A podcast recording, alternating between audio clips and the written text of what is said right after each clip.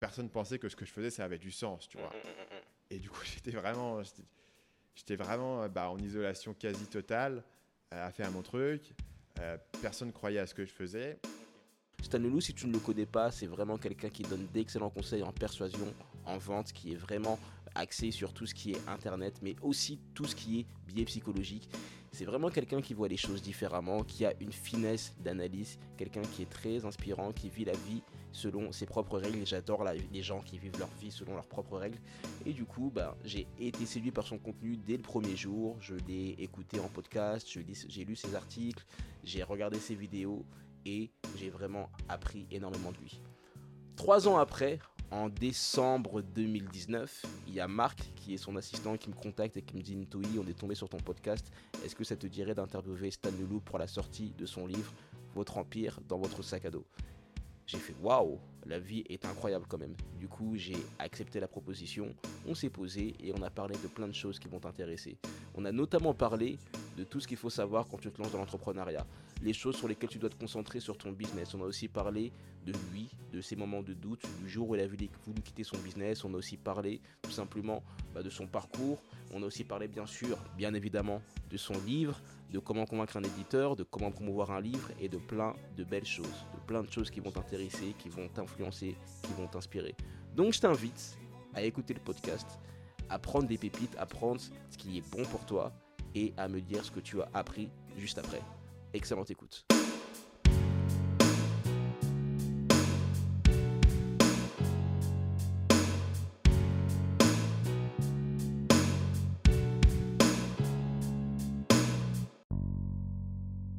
Nickel, nickel.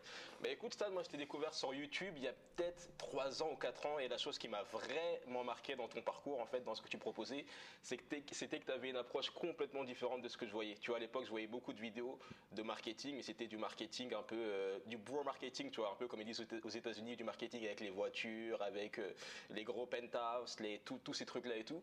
Et ce qui m'a marqué, moi, c'est l'approche à rebours que tu as utilisée. Donc je voulais savoir, toi, comment déjà t'étais venu cette approche, cette approche plutôt psychologique du marketing?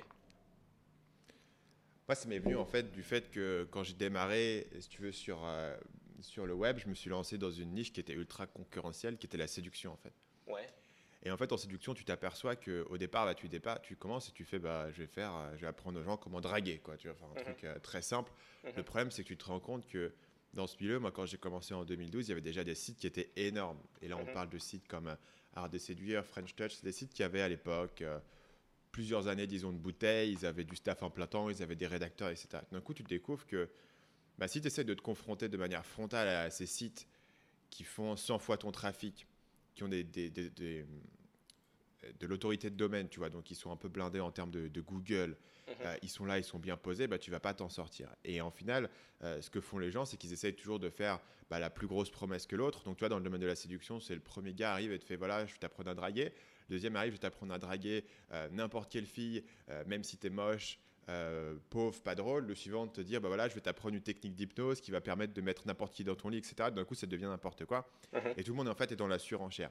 Et ce que j'ai découvert, c'est que bah, la surenchère, plus personne n'y croyait, ça ça marchait pas, et que si tout le monde va dans le même truc, et ben tout d'un coup, si tu n'as pas toi un avantage d'avoir énormément de trafic, d'avoir une grosse notoriété, etc., et que tu fais la même chose que tout le monde, bah, mhm. tu n'as aucun avantage et tu te fais piétiner, tu te fais écrabouiller. Mhm. Donc du coup, ce qu'il fallait trouver, c'était trouver un autre angle d'attaque sur le problème, mhm. euh, potentiellement réduire ses promesses, mais avoir un truc plus subtil. Et pour faire un truc plus subtil qui fonctionne, il faut bien comprendre les, les, besoins du client. Et en fait, à cette époque-là, j'avais un gars qui me suivait. J'avais pas beaucoup de lecteurs, mais j'avais une personne qui me suivait, un gars qui me suivait, qui était un super fan et et qui m'envoyait plein de questions. Et donc, du coup, je discutais vachement avec lui par mail. Et puis, je l'avais eu euh, aussi euh, sur Skype quelques fois. Et donc, du coup, essentiellement, c'est un gars que je coachais plus ou moins gratuitement, tu vois. Mais, euh, enfin, pas plus ou moins, tu vois. Je le coachais gratuitement. Et en gros, ce que je faisais, c'est que je l'accompagnais. Lui, il me donnait tous ses problèmes. Et moi, j'essayais de lui trouver des solutions. Et ce que j'ai commencé à faire, c'est que j'ai découvert que lui, il avait lu tous ses conseils de séduction classiques, que ça l'aidait pas, parce que souvent, c'était vachement compliqué. C'était des méthodes en 18 étapes pour aborder une fille si tu base, tu prends un gars qui est assez timide et qui a un peu de mal à se motiver, bah, clairement, tu vois, il est totalement paralysé. Quoi. Donc, c'est dead. Donc, les mhm. conseils qu'on lui donnait, ça ne fonctionnait pas. Et surtout, en fait, ce qu'il voulait, lui, c'était pas forcément genre draguer toute la planète, tu vois. Il se connectait pas avec ces messages de euh, comment euh, draguer des top modèles sur Instagram. Ce qu'il voulait, c'était de se dire, ok, moi, euh, je suis totalement paralysé par ce truc et j'ai envie d'apprendre à, surmonter quelques peurs. Et donc, du coup, j'ai développé un message beaucoup plus, beaucoup plus simple, beaucoup plus modeste, tu vois, mais qui était totalement différencié par rapport à ce qui se trouvait ailleurs, qui mhm. était de dire, bah, ok, au lieu de faire des super techniques de drague, on va plutôt travailler sur le côté intérieur et surtout, on va travailler sur le fait que tu as besoin de surmonter certaines peurs. Et en fait, si tu peux surmonter certains blocages, tu auras beaucoup moins de problèmes parce que quand tu te demandes, OK, c'est quoi les phrases à dire dans un premier rendez-vous, ton problème, c'est pas que tu connais pas les phrases, c'est que tu es tellement stressé que bah, tu, ne sais pas, tu sais plus du tout quoi dire et tu sais plus du tout comment interagir. Mais la réalité, c'est que tu vas jamais apprendre par cœur des phrases qui vont te tenir dans toutes les situations. Tu vois, faut qu'à un moment donné, tu puisses être capable d'improviser le truc, sinon ça va jamais se passer. Et, du coup, je suis arrivé avec un truc comme ça. Et, et, ça, c'était une expérience très tôt, moi, dans mon parcours de marketing. Mhm. qui était de me dire, ben tiens, parfois c'est pas toujours en bourrinant euh, sur le même axe que tout le monde et en jouant dans la surenchère euh, que tu vas gagner. Et après, si on parle, tu vois, sur YouTube, ce que je fais au niveau du marketing, ben, c'est un peu la même. C'est-à-dire que la première personne te dit, voilà, je vais t'apprendre à gagner ta vie depuis ton ordinateur. La deuxième mhm. personne te dit, ben, voilà, je vais, je vais te rendre millionnaire à 20 ans. Et tout d'un coup, ça devient de la surenchère et c'est à qui a Lamborghini, à qui a la villa, etc.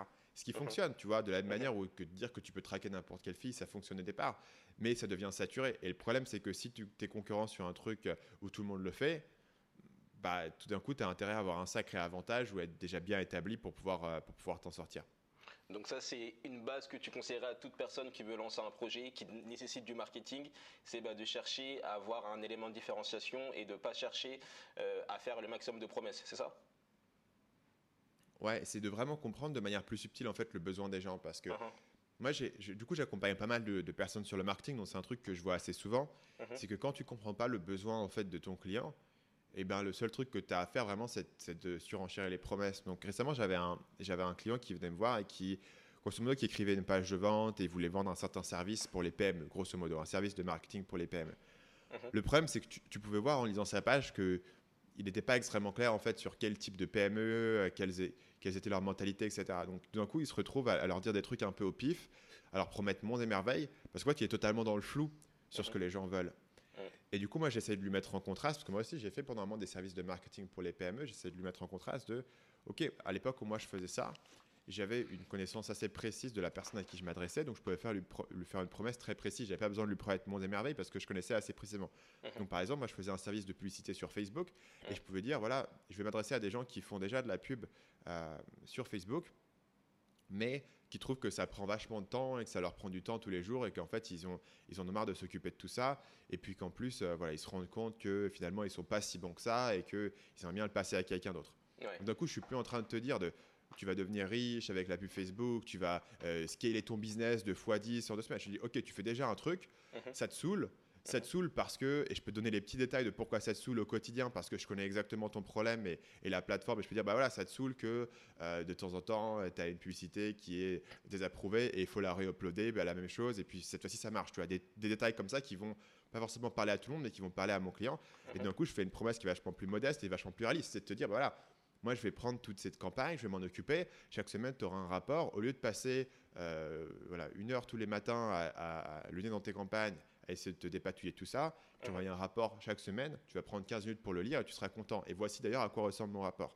Tout d'un coup, c'est une promesse qui est vachement spécifique. Et comme je sais un petit peu les problèmes de la personne, j'ai pas besoin de lui promettre euh, des trucs incroyables. J'ai juste besoin de lui donner un truc très concret. Et la personne se dit, voilà, c'est exactement ça, ce dont j'ai besoin. Mais pour le faire, bah, j'ai besoin de comprendre exactement sa, problématique et ce qui lui va toucher et ce qui va, tu vois, les, phrases que je dois lui donner mhm. pour lui faire dire, ah tiens, ce gars-là, il comprend exactement mon problème.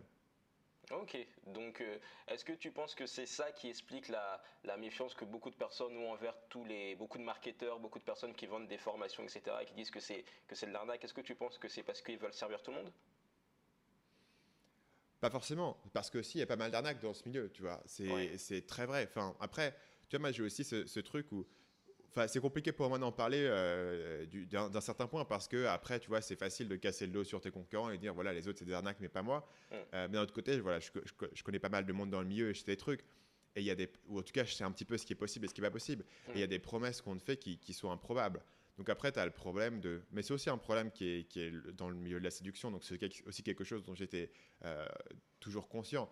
C'est qu'il bah, y a beaucoup de promesses qui sont excessives, à, force de voir des promesses qui sont excessives et euh, qui semblent improbables, et à force de voir des trucs qui n'ont pas totalement l'air net, les gens commencent à se, à se méfier du marché tout entier, uh-huh. ce, qui est, ce qui est relativement raisonnable, tu vois.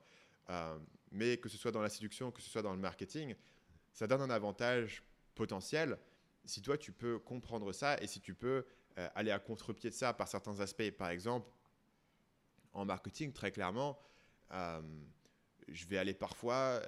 Bah D'abord, je vais jamais montrer mon argent. Ça, c'est mhm. un, choix que je fais. Et, au contraire, je vais aller souvent faire l'effort de montrer voilà, je travaille vachement dur, etc. Pour aller à contre-pied de ce truc, tu vois, je travaille genre deux heures par jour et je gagne tant et je suis à la plage tout le temps. Et moi, voilà, je, fais, je fais cet effort spécifique de montrer euh, l'effort que je mets euh, dans mon business et l'effort que ça me demande de, de, faire ce que je fais. Mhm. Et euh, parce que bah, je pense que c'est intéressant pour les gens qui me suivent, qui ont envie un peu de voir la réalité, mais c'est intéressant pour eux et c'est particulièrement intéressant pour moi de le montrer parce que je sais que les autres gens ne leur montrent pas. Tu vois, le derrière des coulisses, les gens aiment bien le voir. Et donc, du coup, tu vois, c'est c'est un avantage et un inconvénient. C'est un inconvénient dans le sens où les gens de base qui, qui, me découvrent pour la première fois vont nécessairement être méfiants parce qu'ils sont méfiants sur le marché en entier. Mais c'est un avantage dans le sens où je peux jouer sur un certain contre-pied et je peux apporter aux gens quelque chose qu'ils n'avaient pas pu voir ailleurs. Tu vois, donc c'est un élément de différenciation que moi je peux avoir en étant assez. Euh, je fais assez attention en fait à la manière dont, dont, je présente les choses et je fais toujours attention à présenter les choses pour, pour te dire voilà, euh, ce truc-là que je suis en train de te dire, il est possible, mais je suis pas en train de te dire que c'est facile et que ça va arriver super rapidement. Mais que si tu es prêt à, à mettre l'effort dedans, ça peut fonctionner. Ok, ok. Stan, j'aimerais qu'on revienne sur, euh, sur ton parcours un peu. On est à peu près de la même génération, on est à peu près tous les deux dans le milieu de vingtaine, fin de vingtaine même. Là là. Hmm. Euh, il y a quelque chose que j'ai remarqué dans notre génération, c'est que souvent on nous dit qu'il faut aller soit faire du droit, soit aller en école de commerce, soit aller en médecine pour euh, réussir sa vie entre guillemets. Moi je suis parti hmm. en droit, toi tu es parti en école de commerce. Qu'est-ce qui t'a motivé à aller en école de commerce? Ah, Donc j'ai fait prépa de commerce. Ce que ça veut dire, c'est que, en gros, tu arrives à la fin de lycée et on te dit voilà, ok, il faut aller quelque part. Euh, ok, bah, je vais aller où?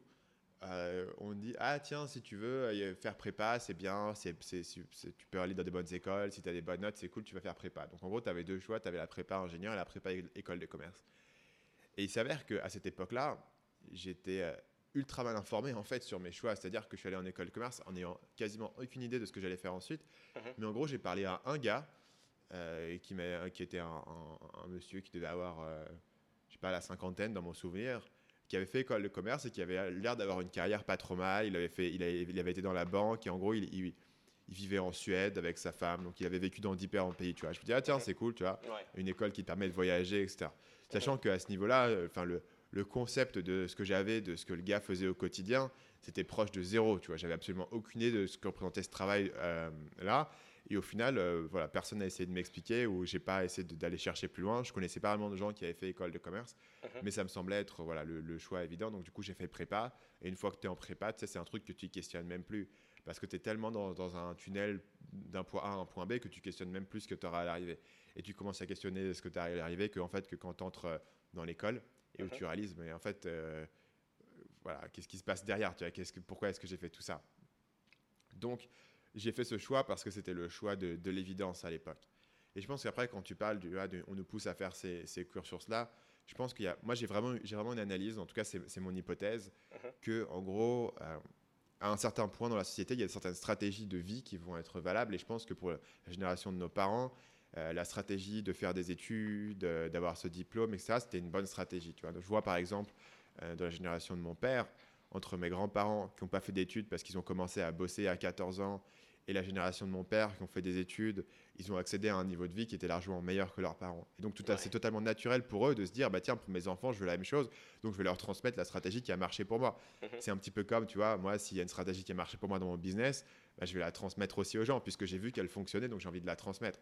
Le problème c'est qu'entre deux bah, il s'est passé, il s'est passé une génération entière, il s'est passé une trentaine d'années, mhm. euh, il s'est passé Internet, il s'est passé la nouvelle technologie, c'est passé la mondialisation, donc il y a un certain nombre de facteurs qui ont changé, mais tu es toujours un, petit peu en train en fait, de combattre euh, la dernière bataille. Et donc moi j'ai grandi dans un milieu où c'était totalement évident qu'il fallait travailler à l'école pour avoir un diplôme et que le diplôme, c'était la clé vers, euh, vers euh, une bonne carrière. Et en fait, c'est que beaucoup plus tard que par moi-même, j'ai découvert que peut-être il y avait certains maillons logiques dans, cette, dans ce raisonnement qui n'étaient pas forcément valides.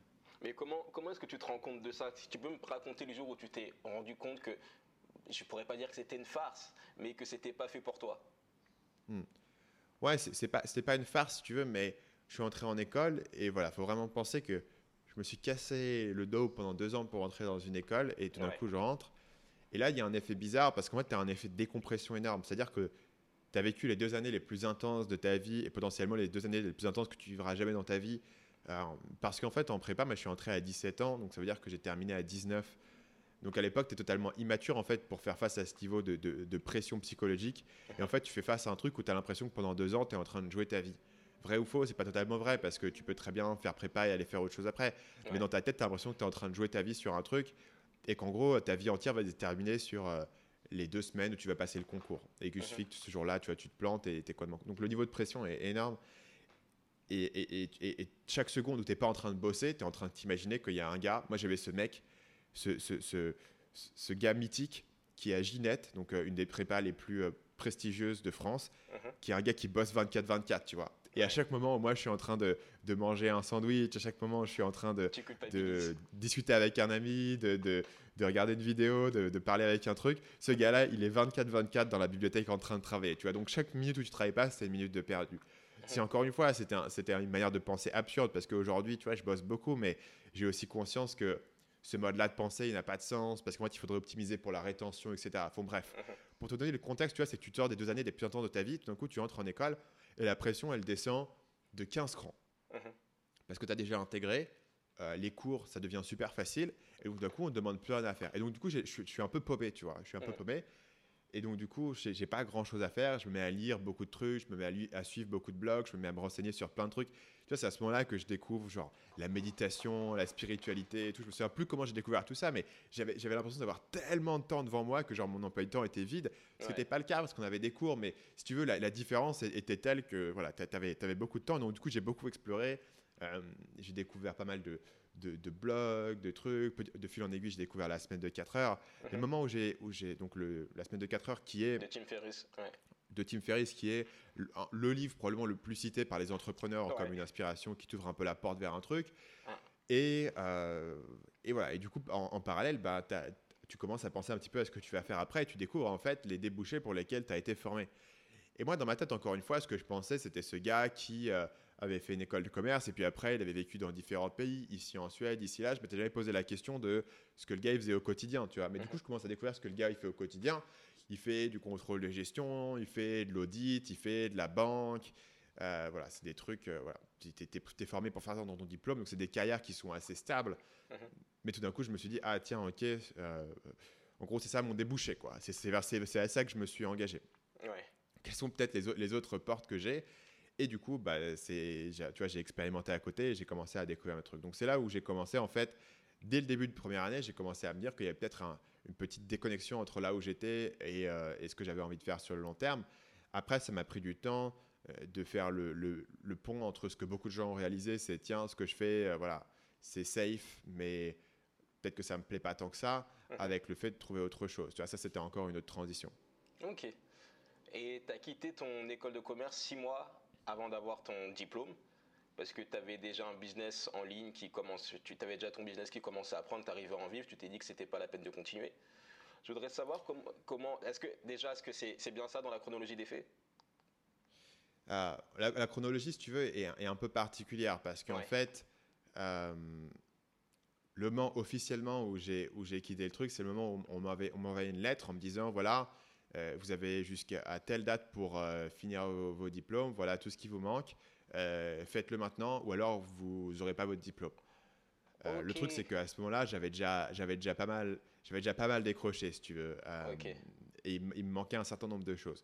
Donc techniquement, je pense que en il me manquait six mois de cours, mais la, manière dont, les diplômes sont validés, c'est assez complexe parce qu'en gros, c'est basé à la fois sur les cours que tu prends, mhm. l'expérience professionnelle que tu as et l'expérience internationale que tu as. Mhm. Donc paradoxalement, moi, ce qui me manquait, c'était l'expérience internationale et l'expérience professionnelle, en sachant qu'en fait, j'avais passé trois ans à monter un business à l'étranger. Mhm. Mais évidemment, tu vas parler à ton école, eux, il leur faut un papier. C'est pas, voilà, j'ai été au Vietnam pendant six mois, ça leur parle pas. Tu as, mhm. été, as été au Vietnam pendant six mois, il faut que tu aies fait un échange dans une mhm. école. Et, et, à un moment donné, j'ai arrêté de jouer ce jeu, tu vois, de, de, papier. Donc en fait, il y a une transition à un moment donné où je me suis dit, OK, grosso modo, j'ai terminé. Mais tant qu'on me vire pas euh, je peux un peu jouer la montre parce que c'est assez flexible en fait. Tu vois, la manière dont, l'école que j'ai faite, qui s'appelle l'ESSEC, fonctionne, c'est assez flexible et donc du coup, tu peux pendant un moment euh, être un peu dans le flou et techniquement, tu pourrais revenir et tu pourrais encore terminer, mais en même temps, tu n'es pas en cours. Enfin, il y, a, pas mal de moyens. Donc en gros, si tu veux, ça fait entre le moment où j'ai décidé que j'allais faire du business en ligne et que j'allais me concentrer là-dessus et le moment où j'ai passé le point de non-retour, il s'est passé au moins un an et demi, deux ans entre les deux. Et à un moment donné, c'était le point de non-retour. C'était en gros, euh, il faut que j'arrête tout ce que je fais, ou en tout cas, il faut que je mette mon business sérieusement en pause pour aller faire des cours de manière intensive, pour aller faire un, stage, pour aller faire des échanges, des machins, pour valider, tu vois, pour cocher les cases de mon truc. Mhm. Mais d'un autre côté, j'étais sur un truc qui était un business qui, commençait à me faire vivre, mais pas un point où je vais me dire, je vais disparaître pendant, pendant six mois euh, ou, même plus euh, pour valider mes trucs. Et tu vois, quand tu as un truc qui commence à prendre, c'est pas le moment où tu as envie de te dire je vais tout arrêter. Donc c'était vraiment les deux étaient vraiment euh, face à face et c'était le moment où, il allait vraiment falloir faire un choix. Mais comme j'avais passé assez de temps dedans pour me dire que j'y voyais vraiment quelque chose et je pouvais en vivre, j'avais aussi trouvé des moyens de réduire mes coûts pour pas, tu vois, pour, pour limiter aussi mon, mes risques euh, d'un point de vue financier. Mhm. Je me suis dit à ce point-là que c'était un calcul qui valait le coup. Ok, donc tu as pris euh, cette décision en fait et tu parles vraiment de, de point de non-retour. Tu avais donc ton business qui commençait à prendre, que tu avais déjà lancé en parallèle de tes études, c'est ça? Ouais, ouais. Et tu t'es dit que tu allais arrêter, tu as emménagé au, Vietnam, tu t'es lancé et, tu l'argument que tu as, que as utilisé pour, pour, pour, euh, pour être au Vietnam, en fait, tu t'es dit que tu voulais te rapprocher de la communauté de web entrepreneurs en quelque sorte. Je voulais savoir, est-ce que tu penses que bah, déjà c'est important dans des business en ligne ou peu importe ton activité, d'aller où sont les gens euh, qui font ce que tu veux faire ou est-ce qu'avec Internet, on peut juste rester chez soi et, faire ses connexions de, chez, bah, de son salon? Ouais, je pense pas que ça soit nécessairement indispensable de, de te déplacer. Mhm. Euh, j'ai conscience, tu veux, que moi j'étais dans une position de vie qui était particulière, qui rendait ce truc-là assez, euh, assez pertinent par rapport à ma situation, tu vois. Mais je vais pas aller à dire à tout le monde qu'il faut, il faut déménager à l'autre bout du monde. Mhm. Grosso modo, ma situation était la suivante. Euh, j'avais un business qui gagnait, on va dire, à cette époque-là, il avait commencé à gagner 1500 euros par mois. Quoi. Mhm.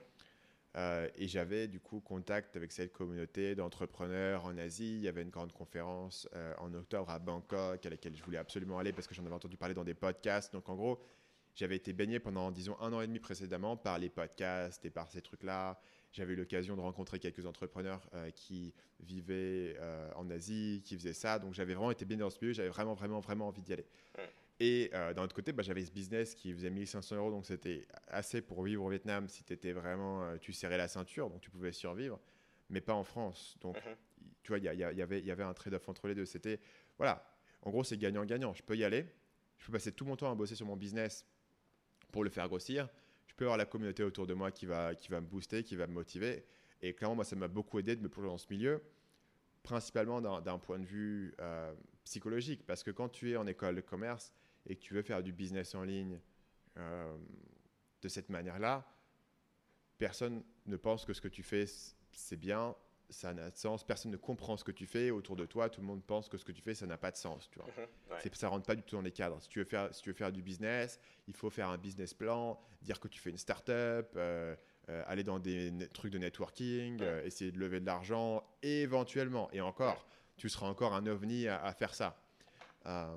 mais si tu veux faire du business en ligne et, faire de l'email marketing et des histoires comme ça, tu vois, personne de parle. Donc du coup, bah, tout d'un coup, je passe de faire un truc tout seul dans mon coin où tout le monde pense que ce que je fais, ça n'a aucun sens et personne ne comprend ce que je fais, que ce soit dans ma famille ou autour de moi, et j'ai personne vraiment à qui en parler, à un truc où je suis dans une communauté d'entrepreneurs. Mettons, tu vois, il y a à Ho Chi Minh, à ce moment-là, il y a une cinquantaine d'entrepreneurs que je connais, principalement des Américains.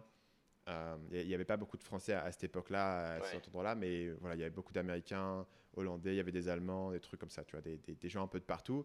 Et pour eux, ce que tu fais, c'est le truc le plus normal du monde. C'est-à-dire que quand tu rencontres quelqu'un, c'est considéré comme acquis quand tu as un business en ligne. Et la mhm. question, c'est bah, tu es, plutôt dans l'e-commerce ou dans la formation ou dans, ou dans as une agence, tu vois. Donc, c'est considéré comme acquis.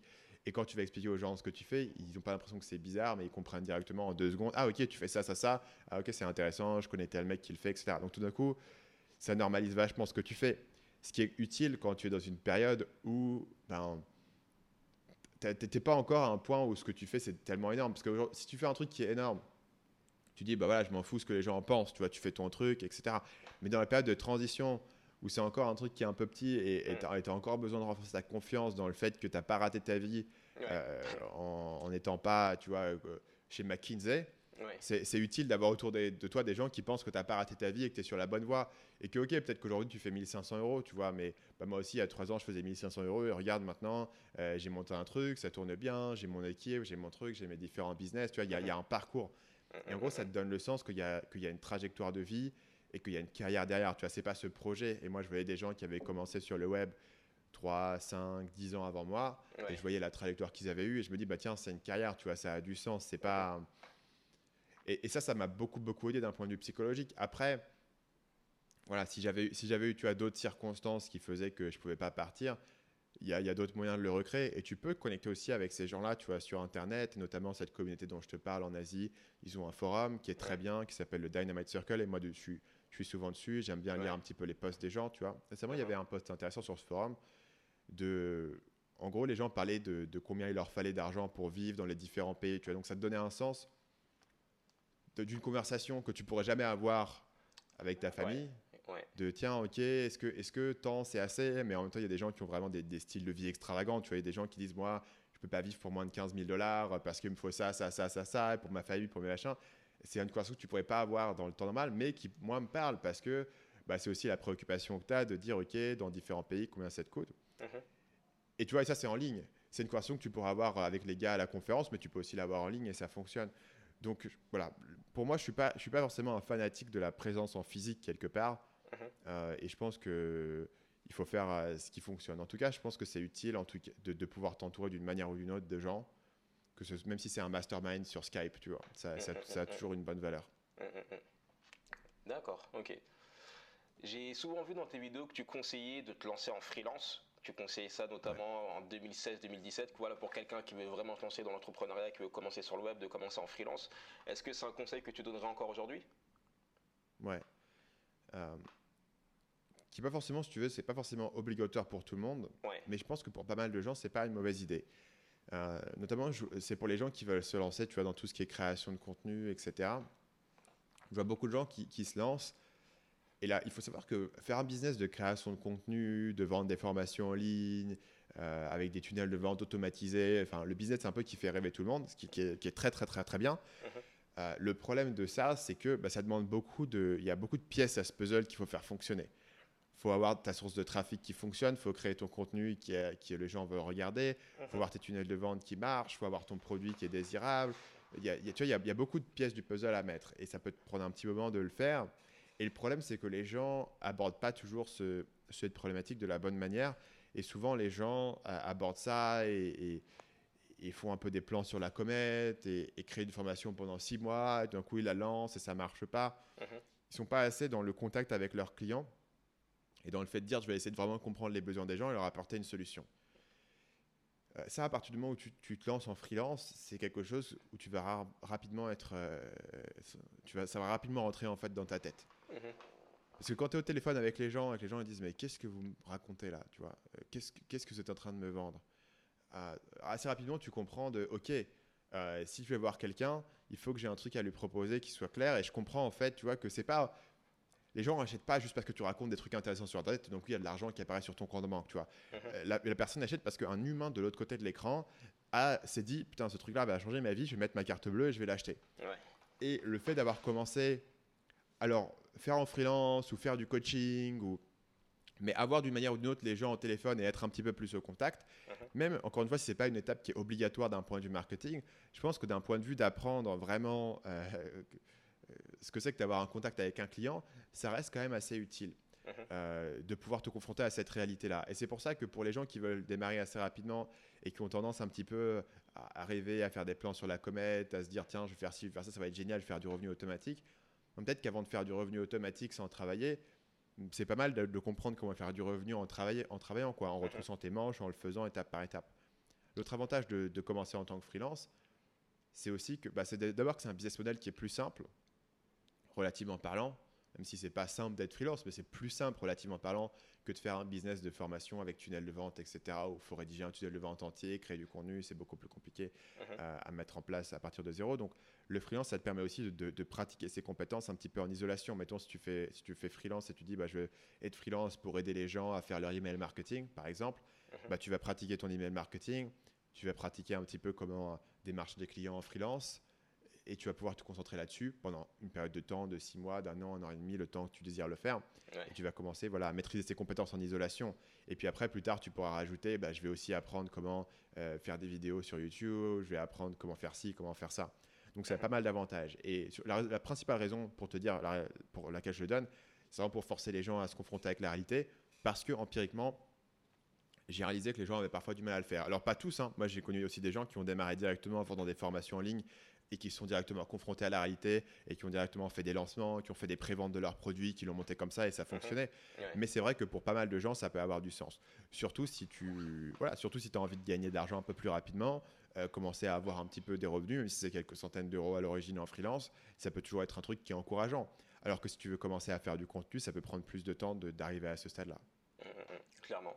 Donc et à partir de quel moment tu conseillerais de faire la, la transition pour quelqu'un qui, par exemple, qui, s'est déjà lancé en freelance Quand est-ce qu'il devrait faire la transition vers euh, bah, le côté plus création de contenu? Parce qu'il y a deux écoles, il y a vraiment deux écoles que je remarque. Tu as un peu l'école, on va dire, Gary Vaynerchuk qui dit juste fais du contenu, fais du contenu, voilà, de la quantité avant la qualité, etc.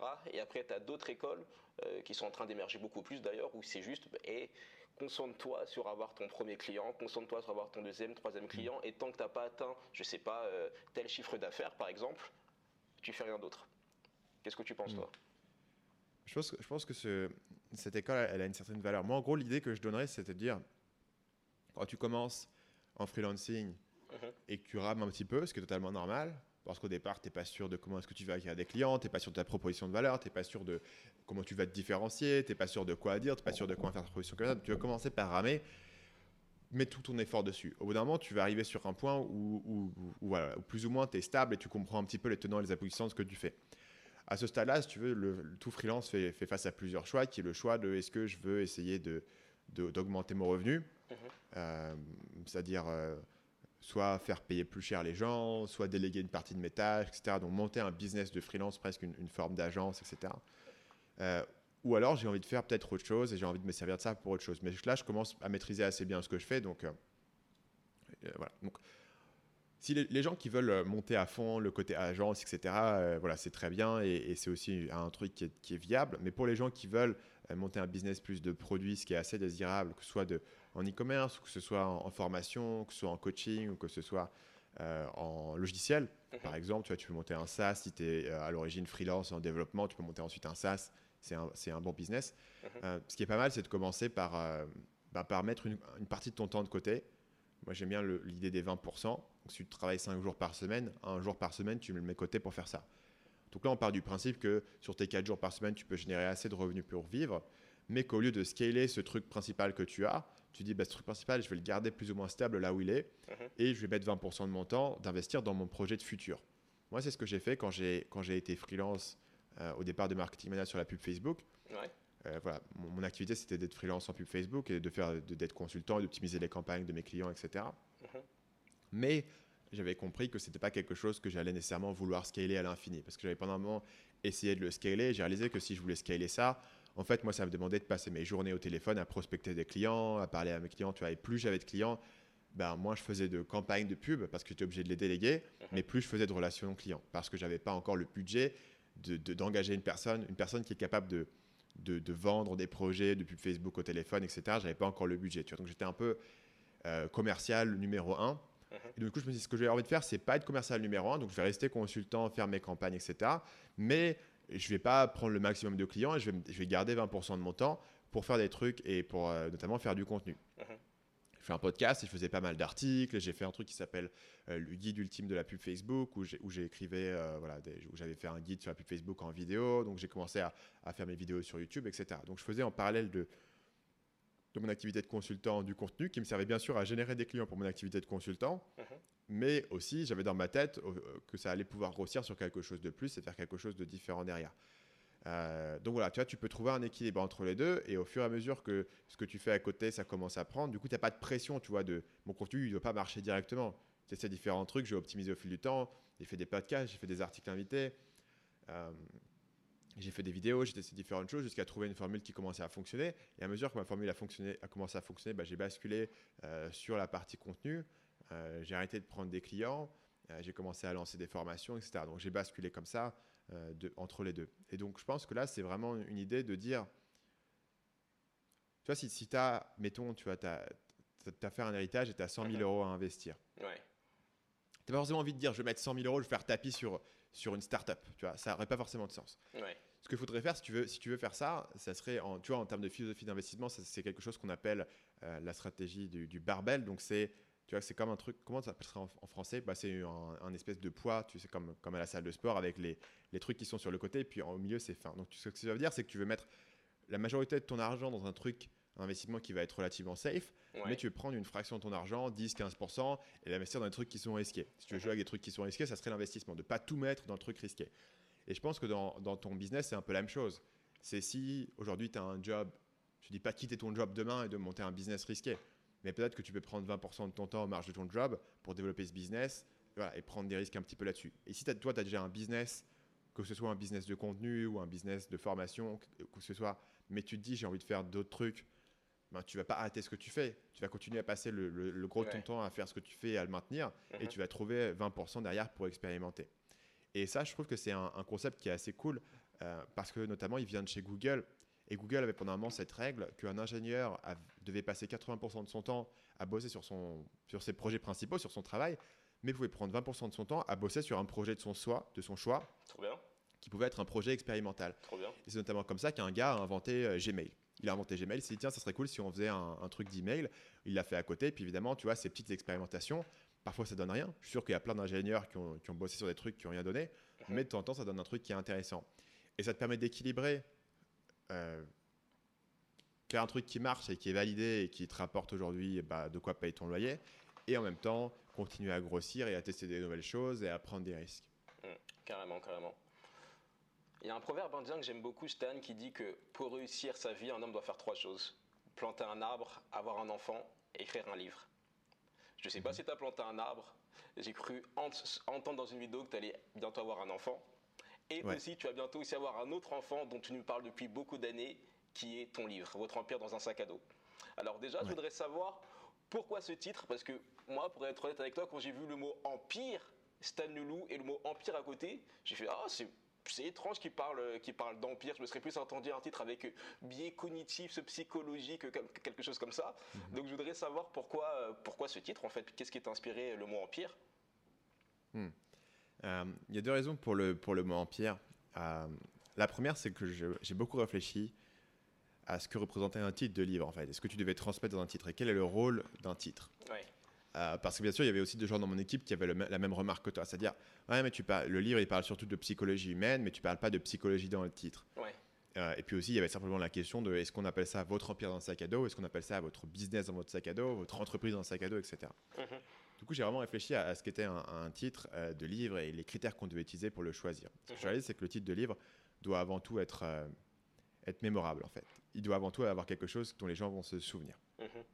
Et euh, il y a différentes astuces que tu peux utiliser pour que les gens se souviennent de quelque chose.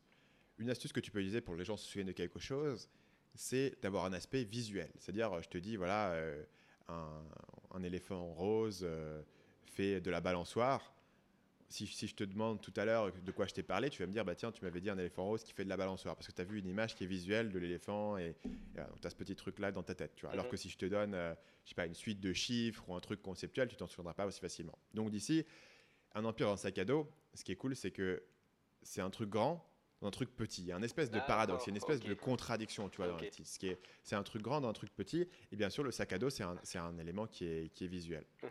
Euh, le deuxième élément qui va être utile pour, pour que les, ça soit mémorable, c'est donc du coup cet élément de paradoxe. Et le troisième, c'est qu'il y a une certaine réaction émotionnelle. Donc si tu dis un business, une entreprise, il n'y a pas de réactions émotionnelles qui, qui sont claires. Mhm. Quand je te dis le mot empire, il y a une réaction émotionnelle qui souvent d'ailleurs n'est pas forcément positive. C'est-à-dire que les gens se disent ouais, mon empire, moi, ça me dérange un peu parce qu'il y a ce côté un peu euh, conquérant, il y a ce côté un peu militaire, il y a ce côté peut-être un peu trop grand? Moi, ce que je veux, c'est pas un empire, c'est peut-être juste mon activité, pouvoir être libre, etc. Donc les gens avaient une petite réaction par rapport à ça. Mhm. Euh, mais pour toutes ces raisons, le, le, titre est mémorable. Même si, du coup, il n'est pas ultra descriptif nécessairement du contenu du livre, qui encore une fois est beaucoup sur la psychologie humaine, le besoin, mhm. euh, il est mémorable et il, y a un côté qui est, euh, voilà, tu, les gens ne se souviendront pas forcément de, mon sous-titre, parce qu'en fait le sous-titre du coup dans, ce framework, ça serait ta proposition de valeur. Donc le sous-titre c'est euh, décoder la psychologie humaine pour trouver une idée de business, vendre sur Internet et gagner votre vie depuis votre ordinateur. Là c'est une promesse beaucoup plus direct, beaucoup mhm. plus simple. Il n'y a, pas ce côté un petit peu plus métaphorique de l'empire du sac à dos, mais du coup, c'est moins visuel. Et les gens auront beaucoup plus de mal à se souvenir de la, du truc. Ils vont le voir sur, le, sur la couverture et ça va les guider sur ce qu'il y a dans le livre. Mhm. Mais ils ont peu de chance de s'en souvenir. Donc, si j'avais payé mon livre, euh, votre business en ligne depuis n'importe où, une promesse beaucoup plus directe, ben, les gens ne se souviendront plus forcément de ce que je leur avais raconté. Mhm. Donc ça te demande parfois de sacrifier peut-être, tu vois, le, côté euh, descriptif du livre pour avoir ce côté un petit peu évocateur.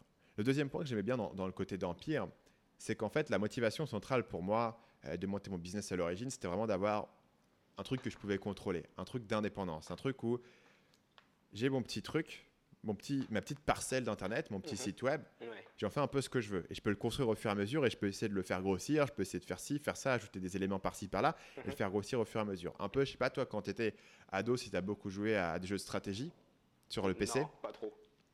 T'es pas, mais moi, tu vois, j'étais beaucoup dans tous ces trucs-là. Age of Empire, Cossack, tu vois. Tu commences avec trois paysans euh, qui vont couper du bois il ramène le bois et avec le bois, tu construis une nouvelle maison et avec la maison, tu recrutes un nouveau paysan et avec le paysan, tu vas construire une mine d'or, etc. Et petit à petit, tu construis le truc. Mhm. Ça commence tout petit, mais dès le départ, c'est ton petit empire et tu le contrôles et tu en fais un peu ce que tu veux. Et c'est ça que j'aime bien dans le mot empire parce que ça évoque beaucoup plus l'idée que ce que tu fais, tu, as, ton petit, ta petite parcelle de terrain, tu peux en faire ce que tu veux. Mhm. Euh, tu peux envoyer tes trucs par-ci par-là, le construire au fur et à mesure. Et peut-être que, tu vois, au bout de quelques années, ça devient un truc qui est gros, mais au départ, ça commence, c'est déjà ton empire parce que tu en fais un petit peu ce que tu veux. Inversement, je te lis votre business. Ben, ton business, c'est du boulot. Tu as suivi votre entreprise. Ça peut aussi bien être l'entreprise pour laquelle tu travailles. Et donc, du coup, y a, ça évoque pas pour moi ce, même côté de d'être un peu maître de ton propre bateau. Et c'est pour ça qu'on a atterri sur le, sur le mot empire. Mais pour être transparent avec toi, hein, c'était un, un, titre qui était, qui était controversé même au sein de mon équipe il y avait pas mal de débats là-dessus avec l'éditeur, etc. Est-ce qu'il faut faire ça? Est-ce qu'il faut faire autre chose? Mhm. Est-ce qu'il vaut mieux un titre plus évocateur? Est-ce qu'il faut absolument qu'on parle de psychologie, etc. Donc on a équilibré avec un sous-titre qui est du coup très descriptif et un titre euh, qui est beaucoup plus métaphorique. Ok, ok. Et ça fait pas mal d'années d'ailleurs que tu parles d'écrire un livre. Hein. Je l'avais entendu dans tes podcasts, je l'ai entendu dans certaines de tes vidéos. Pourquoi est-ce que c'était si important d'écrire un livre pour toi? Déjà, d'autant plus qu'on est dans une époque qui est assez particulière. Hein. Moi, je suis du, je suis du secteur de, de, la musique de base et je sais que tout ce qui est physique, tu vois, tout ce qui est les anciens, mhm. entre guillemets, euh, moyens de, de, diffusion comme les CD ou même comme les livres, toutes ces choses-là, ce sont des choses qui sont en pleine mutation.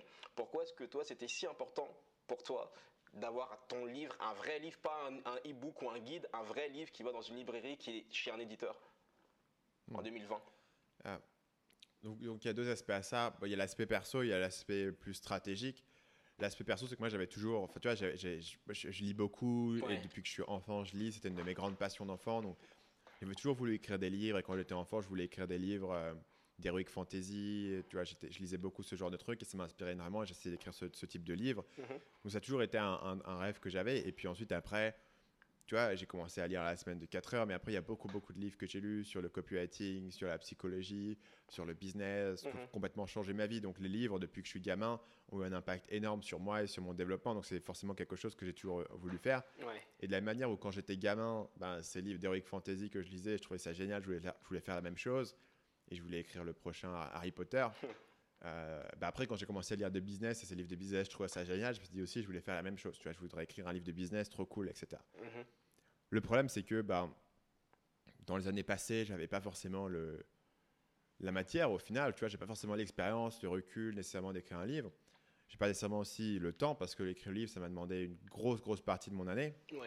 Euh, ce qui veut dire que tu vois, c'est la raison pour laquelle je, l'ai fait. Donc ça, c'était le, le, côté un peu plus, un peu plus perso et d'un point de vue stratégique, si tu veux, ça c'est surtout la motivation de le faire avec un éditeur traditionnel C'est-à-dire que le faire avec un éditeur traditionnel et du coup l'avoir en librairie, ça te permet aussi de toucher un nouveau public mhm. euh, et ça te permet d'avoir un truc qui est, vraiment. Voilà, tu as, solidifié essentiellement tu as toute cette pensée que j'ai développée depuis trois ans sur Marketing Mania, cette réflexion sur la psychologie humaine, sur l'analyse des besoins, mais aussi cette, idée euh, bah, que je vois pas souvent ailleurs, qui est de se dire tu peux tout analyser pour en et tu as toujours quelque chose à apprendre, mhm. même du, du, film le plus débile, même de, du jeu vidéo Fortnite, même d'un groupe de musique, tu peux toujours apprendre.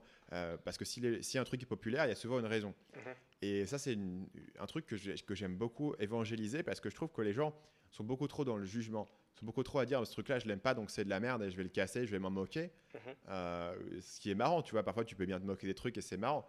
Mais par contre, tu vois, c'est intéressant de comprendre pourquoi est-ce que Fifty Shades of Grey, aussi mauvais que soit le style d'écriture ou aussi incohérent que soit l'histoire, bah, c'est un des trucs les plus populaires de tous les temps euh, dans sa catégorie. Pourquoi tu vois? Et moi, je trouve ça au final plus intéressant d'essayer de comprendre pourquoi ce truc, qui est clairement pas ma tasse de thé, fonctionne, mhm. plutôt que de dire voilà, euh, c'est nul. Tu vois. Et c'est une, manière assez fructueuse de réfléchir au marketing parce que du coup, tu peux trouver, au lieu de, de prendre les mêmes quatre exemples que tout le monde prend, euh, d'analyser le marketing de Apple et de, tu vois, de, de marques connues, tu, ouais, d'Amazon, tu peux, tu peux vraiment analyser n'importe quoi. Tu peux analyser des jeux vidéo, tu peux analyser des groupes de musique, tu peux analyser des films, mhm. euh, tu peux analyser toutes sortes de, trucs pour euh, comprendre ce qui fonctionne. Et donc, du coup, j'avais l'impression d'avoir synthétisé un peu cette idée et je me dis, voilà, cette idée, elle est, elle est, elle est exprimée dans mes vidéos, mais au final en filigrane. Parce que dans une vidéo, je ne vais pas forcément euh, faire un laïus sur ça. Tu vois, j'analyse un cas de figure, j'analyse mon cas de figure. Et je trouvais que c'était intéressant d'avoir un format plus long qui pouvait vraiment euh, déployer cette idée et donner aux gens tellement d'exemples et, le structurer, tout ce concept sur les besoins humains et sur la manière dont tu peux l'utiliser dans ton marketing mhm. euh, en un endroit qui soit une, un truc que les gens peuvent avoir, peuvent le lire du début à la fin et vraiment comprendre l'idée et pas avoir à, regarder des dizaines de vidéos et, en filigrane commencer à comprendre un petit peu euh, ce que je raconte. Donc pour ces raisons, tu vois, je pensais que c'était cool de le faire avec un éditeur traditionnel pour la distribution et pour être un peu partout dans toutes les librairies, dans les FNAC, etc. Mhm. Et en même temps, pour moi, je trouvais ça cool de pouvoir solidifier ma pensée dans une œuvre, entre guillemets, en tout cas un truc que les gens peuvent consommer, mhm. euh, qui va durer pendant longtemps, parce que pour moi, ce livre, je l'ai écrit pour que dans dans 10 ans, il soit toujours un pilier de Marketing Mania. J'espère que ça fonctionnera. Euh, donc, c'est la, la, la, stratégie et l'ambition que je me suis mis derrière. Ok. Et comment est-ce que tu as fait pour, que, pour convaincre Aerols il est, il, est, il est publié par, euh, par Aerols, comment est-ce que tu as fait pour, pour, euh, pour, convaincre un, un éditeur? Comment est-ce que tu fais pour leur dire bah, travaille avec moi? Ouais. Euh, donc la manière dont ça fonctionne, c'est que tu vas commencer, enfin, tu vas commencer par discuter avec eux et, et parler un peu de tes idées de livres. Ils vont dire ce qu'ils en pensent et ils vont dire un peu un feeling sur ce qui est vendable, ce qui les intéresse, ce qui les intéresse pas. Et ensuite, après ça, tu vas leur faire une, ce qu'ils appellent une, proposition de, de livre. Donc, essentiellement, tu vas, tu vas faire un document qui décrit ce que c'est ton livre, ce qu'il va avoir à l'intérieur, un sommaire, mais aussi le marché cible, pourquoi est-ce que le livre est pertinent, à qui tu vas le vendre, la stratégie marketing que tu vas avoir pour le promouvoir, etc. Donc, c'est l'équivalent d'une proposition commerciale que tu pourrais faire tu as un client où tu vas leur, leur pitcher un projet. Mhm. Tu vas leur expliquer à la fois ce que le projet est et leur permettre de se projeter dans ce que ça va être, mais aussi leur montrer pourquoi le projet va fonctionner. Donc, Là-dessus, j'ai utilisé. Au final, je, ne savais pas trop quoi faire parce que j'avais pas trop de modèles de ça, mais j'ai utilisé en fait toutes les ficelles euh, que j'utiliserais pour pitcher un, projet à un client, le structurant de, la même manière qu'une page de vente. Mhm. Et bien sûr, là-dessus, le, le, gros atout que moi j'avais, euh, c'est l'audience que j'avais derrière. Donc ça, c'est pour ça que j'ai pas eu trop de mal à les convaincre parce qu'au final, ils savaient que derrière j'avais une audience, derrière ce que je faisais, ça, ça, intéressait les gens, que j'avais des gens à qui le promouvoir, etc. Donc ça a facilité pas mal le, processus. Mhm. Après, je me suis quand même donné au maximum sur la proposition commerciale parce que je sais que, tu vois, en fait, si tu veux, l'éditeur, il peut faire le projet, mais ça suffit pas. Parce qu'il faut que mhm. l'éditeur fasse le projet et que eux ils y croient à fond. Ils y croient à fond. Ils y croient à fond. Euh, pour que eux ils le poussent au maximum dans la librairie, qu'ils en impriment beaucoup, mhm. qu'ils mettent un peu du budget derrière sur le marketing, etc. Donc même si tu penses que potentiellement l'éditeur va accepter parce que tu as déjà une audience, il faut aussi que tu leur montres que, que, que, tu vas le pousser à fond et que c'est un projet que tu prends super au sérieux mhm. pour avoir derrière le, soutien plein. Parce que les éditeurs, ils ont, ils ont beaucoup, beaucoup de livres.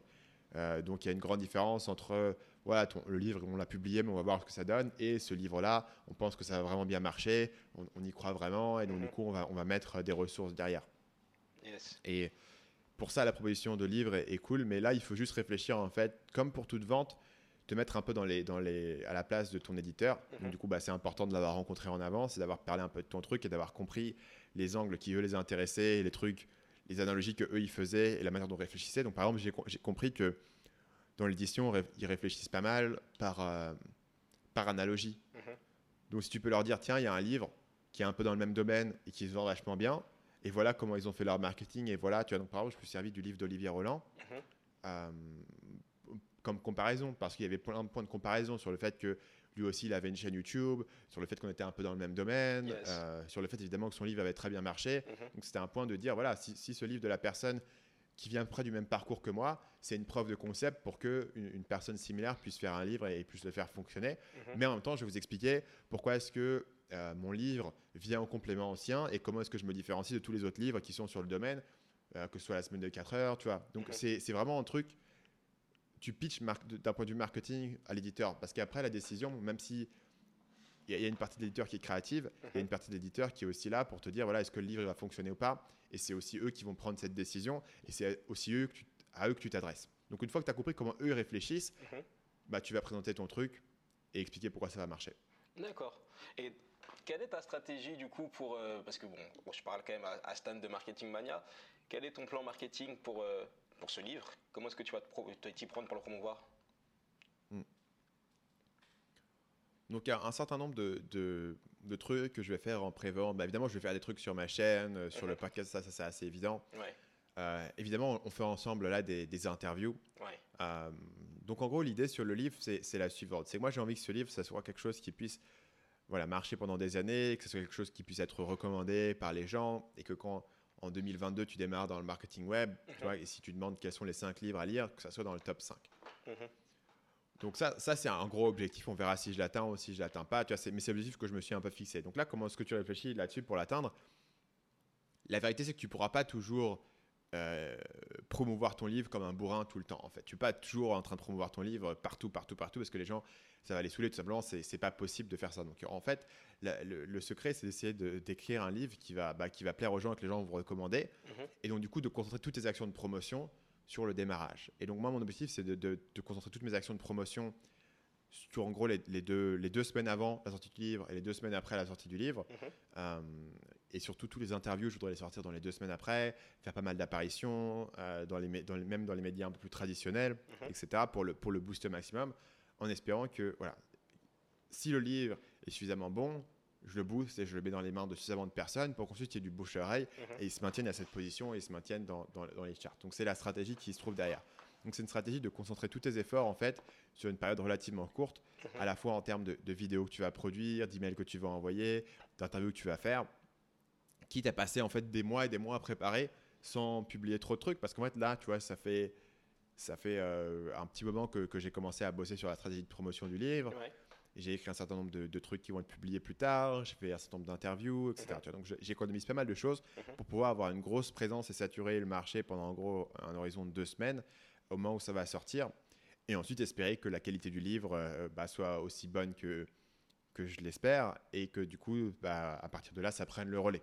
Donc, c'est tout rentrer sur le lancement, euh, quitte, à, quitte à le préparer en avance. Et ça, c'est un truc dont je me suis inspiré euh, des, des, meilleurs marketeurs qui le font. Après, quand tu commences un nouveau projet, c'est toujours cool de voir euh, les, bah, les gens qui sont maîtres dans ce domaine, notamment Tim Ferriss, Ryan Holiday, qui est un auteur sur le stoïcisme euh, mais qui écrit aussi sur le marketing et qui a une entreprise qui, qui, qui market des livres en fait. Ils, ont, ils lancent des livres aux États-Unis, mhm. donc ses propres livres sur le stoïcisme, mais aussi des livres de, différentes personnes. Et en fait, tu vois vraiment que c'est ça leur stratégie, c'est de concentrer euh, tous leurs efforts sur, sur, une courte période. Euh, pour avoir un gros lancement et ensuite espérer que, que, le livre tu vois, prenne le relais.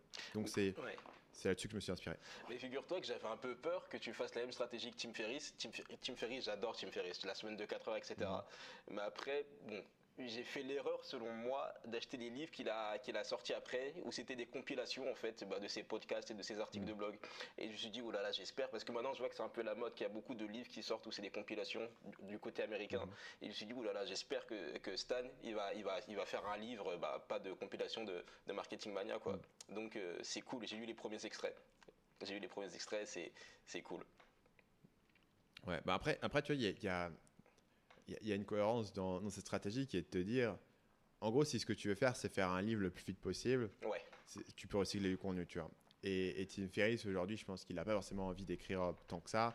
Et donc, du coup, il le compile et puis il est content. Tu vois. Ouais. Après, il faut savoir qu'il n'a pas commencé comme ça. Tu vois. Et s'il avait commencé comme ça, je pense pas qu'il serait devenu ce qu'il est. Mhm. Et euh, c'est important, tu vois, d'écrire la semaine de 4 heures. Et moi, l'idée, c'est de me dire, bah, faire un livre juste pour faire un livre, ça pas trop trop de sens pour moi au niveau où j'en suis. Mhm. Euh, autant voilà, faire plus de vidéos YouTube. Quoi. Ouais. Euh, ce que je voudrais faire, c'est vraiment faire un livre qui a le potentiel de devenir un, un- voilà, un pilier de, de- de ma marque. De, quand les gens pensent à Stan Leloup, ils pensent aussi au livre et à la chaîne YouTube. Et, et, euh, tu vois, ça, ça renforce tout ça. Donc en fait, si c'est juste un truc vite fait, pas trop bien, mais qui est un peu un doublon, bah, ça renforce pas ta marque et ça donne pas envie aux gens d'aller plus loin avec toi. Ça donne pas envie aux gens de le recommander et ça peut pas devenir un truc indispensable, tu vois, si c'est quelque chose qui est trouvable autre part. Mhm. Aujourd'hui, quand les gens ils disent, OK, euh, les trucs à lire absolument pour les entrepreneurs, ils disent la semaine de 4 heures Ouais. mais ils disent pas euh, Tools of Titan, tu vois, ou Mhm. le- le- l'autre qu'il avait fait, euh, les deux qu'il a fait récemment, qui étaient des, des livres de compilation. Ces livres, par, tu vois, par définition de la manière dont il les a écrits, euh, ils peuvent pas jouer ce rôle de pilier, de représenter ce que lui, il est en tant que personne, bah, parce que Mhm. c'est des compilations, notamment d'interviews qu'il a fait avec d'autres personnes. Ouais. Mais je pense qu'aujourd'hui, dans sa stratégie, bah, c'est pas ça que lui, il est en train de rechercher. Il cherche un autre truc. Donc, tu vois, après, le, le- le livre que tu fais euh, correspond aussi à la stratégie que tu vas, que tu vas mener. Il y a des gens dont, le- dont le seul truc, c'est d'avoir un livre. Et à la limite, ils s'en foutent que les gens le lisent. Mhm. Mais ils peuvent dire qu'ils sont auteurs. Ouais. Ils peuvent dire, voilà, je suis auteur, j'ai écrit un livre, euh, Mhm. blablabla, tu vois. Et ça, c'est ce qu'eux, ils recherchent. Moi, Mhm. c'est pas, c'est pas tout ce que je recherchais. Je voulais un livre que les gens vont lire et vont recommander et qui va, qui va... Donc, du coup, ça implique... euh, ça, ça, a- ça, ça a des conséquences directes en fait, sur le temps que tu dois y passer. Quoi. Mhm. D'un point de vue stratégique, c'est la décision de te dire, voilà, c'est pas... C'est pas une décision que tu, tu prends nécessairement à la légère parce que derrière, bah, si tu veux faire ça, il va falloir euh, passer le travail à la hauteur de tes ambitions. Ok, ok, ok. Stan, une nouvelle décennie va commencer. Je voudrais qu'on fasse Ouais. un peu le bilan sur la décennie qui, qui s'écoule, là, qui, qui va se terminer. Je voudrais que tu me parles un peu du, du jour, s'il y a eu, euh, si- s'il est arrivé, un jour où tu t'es où, où tu t'es dit que tu voulais abandonner en fait euh, bah, ton business tout simplement et je sais pas peut-être retourner dans autre chose et fermer la porte. C'est intéressant parce que à partir du moment où j'ai vraiment commencé à faire du business sérieusement, j'ai souvent pensé au fait de, de quitter un business pour en faire un autre ou à faire ma stratégie des 20% pour monter quelque chose d'autre en parallèle. Parfois, les trucs que j'ai montés en parallèle, ça a marché. Parfois, ça n'a pas marché. Mhm. Euh, mais il y avait des moments où j'étais sûr que j'allais transitionner sur un autre business que je faisais à côté. J'étais sûr que ça allait marcher. Ouais. Et finalement, ça n'a pas marché, donc, donc je ne l'ai pas fait, tu vois. Mais là, on était toujours dans le business en ligne parce qu'en fait, j'avais, j'avais été tellement. euh, bah, j'avais, j'avais tellement passé un point de non-retour que j'étais à fond là-dedans. Mhm. Et j'avais pas trop, trop d'o- d'options. Et c'est un truc, je pense, qui m'a pas mal aidé toujours à avancer de l'avant, c'est que j'avais pas l'impression d'avoir X choix. Mais il y a un moment où il y a un choix qui s'est présenté, où en gros, euh, il y avait des gens qui avaient vu mon travail sur net de marketing Ouais. euh, qui, qui- qui était en gros une grosse boîte, euh, mais qui faisait du marketing direct, donc une grosse boîte qui faisait du marketing sur Internet, Mhm. et qui m'ont fait, écoute Stan, voilà, ce que tu fais aujourd'hui, bah, c'est cool, tu fais ton truc dans ton contexte, etc. Mhm. Euh, mais viens avec nous, viens bosser avec nous, euh, tu vas gagner masse de thunes, Mhm. et tu vas faire un truc qui soit 100 fois plus gros que ce que tu fais, et euh, tu vas avoir un impact, etc. Et arrête de faire ton petit truc de ton côté, et viens bosser avec nous sur un truc énorme et tout. Et là, pour le coup, c'était la première fois où une vraie, vraie, vraie, vraie, vraie porte s'ouvrait. Euh, parce que du coup, qui venait. Parce que si tu veux, euh, il n'y a pas beaucoup de boîtes qui ont forcément envie de. Enfin, j'avais jamais eu l'idée de dire je vais retourner faire de l'audit, si tu veux, parce que j'avais- pas fait les bons stages, mes cours, j'avais pas terminé mon diplôme, etc. Donc ça, c'était pas une porte qui était ouverte. Ouais. Donc il fallait en fait une boîte qui allait valoriser les compétences de marketing que j'avais acquises. Mhm. Et, et- et là, la porte s'était ouverte. Et, euh, et voilà, je t'avouerai que bah, tout d'un coup, c'était un, c'était un, un moment assez particulier parce que j'avais pas envie de quitter mon business. Mhm. Mais c'est un truc où d'un coup, ça, ça te retire pas mal de poids en fait. Si tu te dis, bah tiens, je vais pouvoir appliquer mes compétences, mais quelqu'un d'autre sera responsable du truc et je serai au sein Ouais. d'une plus grosse structure et je serai protégé, on s'occupe de moi, etc. Et euh, j'aurai ce cadre de vie et j'ai un peu ce truc qui est, qui est- qui est là où je reviens dans une sécurité. Mhm. Euh, voilà.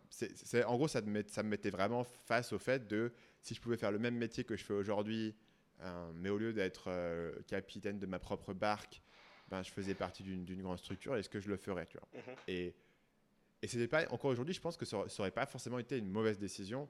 Il s'avère qu'à ce moment-là, je voyais vraiment. Je pense que leur timing était un tout petit peu trop tard. Et vraiment, je me demande si un an plus tôt, je l'aurais pas pris. Ah ouais? Un an plus tôt, j'étais vraiment, euh, j'étais vraiment en mode. euh, euh, j'avais envie de transitionner sur quelque chose de nouveau. J'avais Mhm. envie d'arrêter de, faire de la séduction et faire un autre truc. Mhm. Et du coup, je cherchais des opportunités, je testais différentes choses. Et là, peut-être que je l'aurais pris. Mais eux, ils sont arrivés un an plus tard, à un moment donné où j'avais déjà commencé à bosser sur Marketing Mania. Mhm. Et même si potentiellement, eux, ils m'o- ils m'offraient un, un truc, tu as des perspectives de croissance qui étaient, qui étaient, tr- qui étaient très attractives. Mhm. Euh, du coup, j'avais déjà l'idée que sur Marketing Mania, ça allait pouvoir devenir un truc gros et que j'allais le regretter si je l'arrêtais à ce moment-là. Et c'est pour ça que je ne l'ai pas fait. Euh, mais voilà, il y avait ce moment qui est, qui est un moment en fait vraiment unique Mhm. où pour la première fois, euh, une, une ligne de sortie, en fait, une porte de sortie s'est ouverte dans un truc où grosso modo, jusqu'à jusqu'à ce moment-là, bah, j'allais de l'avant, c'est tout. Ok. Et quelle a été la, la plus grosse épreuve, business ou personnelle, comme tu te sens à l'aise, que tu as eu à traverser cette décennie? Le truc où tu t'es dit, ah ouais, là c'est chaud. Ouais. Euh, bah, la, la pi- la pire épreuve d'un point de vue personnel, c'était vraiment euh, la période où j'étais en prépa, Mhm. où j'étais vraiment convaincu que, en gros, euh, j'étais cuit, quoi. Et j'ai vraiment dû prendre des. Grosso modo, ah, c'est un, peu long à expliquer, mais je vais te donner la, la grande idée c'est que en prépa, si tu veux, la manière dont on m'enseignait convenait pas à la manière dont moi j'apprenais. Mhm. Moi, j'a- j'a- j'ai pas de rétention euh, à oral. Ok. Si tu m'expliques un truc, je l'oublie. Mhm. Voilà. Et par contre, j'ai une rétention écrite qui est correcte. Mhm. Le problème, c'est que bah, les cours, c'est un prof qui te parle. Et il te parle pendant 5 heures et tu rentres chez toi et tu découvres que tu as pris des notes et que tu as totalement oublié ce qu'on t'a dit. Donc j'ai commencé à me dire que voilà, j'étais en retard massif sur beaucoup de matières. Mhm. J'avais parfois des, des semaines et des semaines et des semaines de retard sur les matières. Tout le temps en train de ramer. J'étais en train de me dire, mais ça va pas marcher parce que je suis en retard, j'apprends à la dernière minute pour, mon, pour m- mes examens, mais au final, ce que j'ai, c'est un concours et mon concours, je ne vais jamais l'avoir si euh, voilà, je suis toujours en train de ramer derrière les trucs et j'arrive pas à mémoriser. Tu vois, Mhm. j'ai pas une excellente mémoire de base, mais à l'oral, vraiment, ça rentre dans une oreille, ça sort dans l'autre. Ouais. Et du coup, naïvement, je me suis dit, bah tiens, je vais, euh, je vais bosser de mon côté et je vais arrêter d'aller en cours et puis je vais juste travailler dans les livres. Parce que j'ai les livres qui résument tout ce que le prof me dit. Donc du coup, bah autant euh, euh, arrêter d'écouter, d'oublier et d'aller directement et passer du coup, au lieu de, au lieu de, tu vois, de réviser le soir chez moi, Mhm. bah, au- autant passer toute la journée, au moment où je suis le plus attentif, à bosser dans les livres. Yes. Mais évidemment, ça n'a pas du tout plu à, à la direction de mon école de prépa, à mes profs, etc. Donc en fait, j'ai été un peu banni euh, de ma prépa, où Mhm. techniquement j'étais encore en prépa, mais j'étais pas autorisé à mettre les pieds dans une salle de classe. euh, parce que c'était soit bah, tu viens en cours, soit tu viens pas, mais on n'est pas ici pour faire du tourisme. Mhm. Ce qui était une position assez, assez raisonnable de leur part, si tu veux. Ouais, ouais. Mais si tu veux, j'étais tout seul dans mon coin. Et j'étais vraiment tout seul dans mon coin, chez moi, à travailler toute la journée. J'avais personne à qui parler. Mhm. Tous mes profs pensaient essentiellement que j'avais quitté le truc et que de toute manière, voilà, j'étais mort, j'étais dead, j'étais, j'étais zéro. j'ai- Parce qu'il y a beaucoup de gens en prépa qui disparaissent du jour au lendemain Mhm. et t'en entends plus jamais parler Ouais. parce qu'ils quittent la prépa, ils vont faire autre chose. Mhm. Euh, mes camarades pensaient que, j'ai, que j'étais fou et que j'avais perdu les pédales. Mes parents euh, pensaient que j'étais en, en, en psychose mentale et que j'avais totalement, j'étais parti en vrille. Euh, enfin, voilà, personne pensait que ce que je faisais, ça avait du sens, tu vois. Mhm, mhm, mhm. Et du coup, j'étais vraiment, j'étais, vraiment euh, bah, en isolation quasi totale euh, à faire mon truc. Euh, personne croyait à ce que je faisais. Mhm. Et en plus, comme les profs avaient arrêté de, corriger en fait mes contrôles, j'avais aucun feedback en fait sur ce que je faisais. J'avais aucune idée de en fait si je progressais ou si je Ouais. progressais pas parce que Ouais. personne ne me corrigeait. Ouais. Et du coup, dans ma tête, je me disais, bah, tiens, c'est bon, je deviens, je deviens meilleur, meilleur en maths, je m'améliore, je suis pas mal, etc. Mais j'avais aucun check sur cette réalité de dire, est-ce que j'ai l'impression d'être meilleur juste parce que j'ai oublié euh, à quel point le niveau en prépa il est élevé, Ouais. ou est-ce qu'effectivement je deviens meilleur parce que je, je, j'ai un mode d'apprentissage qui correspond mieux à la, à la mémorisation, tu vois? Mhm. Et essentiellement, le seul jour où j'ai commencé à me dire, ah tiens, ce que je faisais, ça marchait, c'est le jour où j'ai eu mes résultats du concours. Et, et du coup, c'était cette période de- entièrement de... Absolument personne croyait à ce que je faisais, Ouais. Mais il y a un certain point où, c'est-à-dire qu'à à part te, te menotter pour aller en cours, personne peut te forcer. Si tu décidé que tu n'allais pas y aller, tu n'allais pas y aller. Mais mes parents me disaient, Mhm. mais tu fais quoi? Tu vas rater ta vie, etc. Ben, j'y vais pas. Et, et- et par contre, je bosse sur mes trucs. Donc, euh, voilà, tu vois, d'un autre côté, je- tu vas pas me dire de faire autre chose. Donc, tu vois, personne ne croyait à ce que je faisais. En même temps, j'étais tellement têtu que personne ne pouvait m'arrêter. Ouais. Mais moi, dans ma tête, je me dis, si ça se trouve, je suis devenu fou. Et encore une fois, c'était un point où, en gros, euh, parce que j'étais à un point de non-retour, tu vois, j'étais à un point de burn-out à me dire, de toute manière, je suis, je suis mort. Donc, en gros, c'est soit je suis mort en faisant ce que je fais déjà, soit je teste un nouveau truc et potentiellement, ça peut marcher. Ouais. Mais c'était pas, si tu veux, une position très confortable pour moi, surtout parce que je m'étais mis en tête que si j'intégrais pas l'école, euh, une parisienne, etc., euh, voilà, j'étais- j'étais dans- j'étais cuit. Ce qui est encore une fois faux, mais c'était la perspective que j'en avais. Et ça, c'est un souvenir qui m'a énormément soutenu pendant mon business parce que euh, l'avantage quand tu fais du business, c'est que tu vois, tu fais un truc et peut-être que personne va croire en toi et peut-être que euh, tu vas galérer tout seul dans ton coin. Mhm. Mais dans la plupart des cas, tu n'attends pas deux ans avant de savoir si tu es complètement dingo. Si tu veux, tu vois, as quand même des résultats, tu as quand même des trucs, tu as quand même un feedback, tu as quand même une interaction et tu peux voir si c'est sur la bonne voie. Et c'est pas, tu vois, au bout de deux ans, on va te dire oui ou non. Mhm. C'est petit à petit, tu progresses, tu peux itérer, etc. Tu n'es pas dans une traverse du désert pendant aussi longtemps. Ouais. Et donc, du coup, ça me permet, tu vois, de persévérer parce que souvent, tu persévères sur un projet, tu serres les dents, quoi, pendant X temps. Mhm. Euh, pendant 90 jours sur un projet, pendant une vidéo, pendant la création d'un produit. Donc, souvent, il faut serrer les dents et persévérer quand, voilà, tu es, un, t'es un peu tout seul à croire à ce que tu fais. Mhm. Mais ça a jamais été. L'enjeu a, a jamais été aussi gros dans ma tête qu'en prépa. C'était en gros, si je rate, euh, je, je sais pas du tout ce que je vais faire, Ouais. tu vois. Je vais, je vais être à la rue, quoi, quasiment. Ouais, ouais. Et, et de l'autre côté, euh, devoir, devoir tenir le coup pendant, pendant deux ans absolument tout seul. En plus, à cette époque-là, j'avais pas encore de. J'ai pas encore compris vraiment, tu vois, les concepts de productivité. Donc vraiment, pour moi, c'était faire le maximum d'heures, 7 jours sur Mhm. 7. Mhm. Euh, après dîner, tu revenais, tu revenais bosser deux heures sur tes livres, tu vois. Donc c'était un truc. Et ça, ça, me- ça me maintient de me dire que si j'avais traversé une période euh, aussi atroce, j'étais très très malheureux pendant cette période, mais Mhm.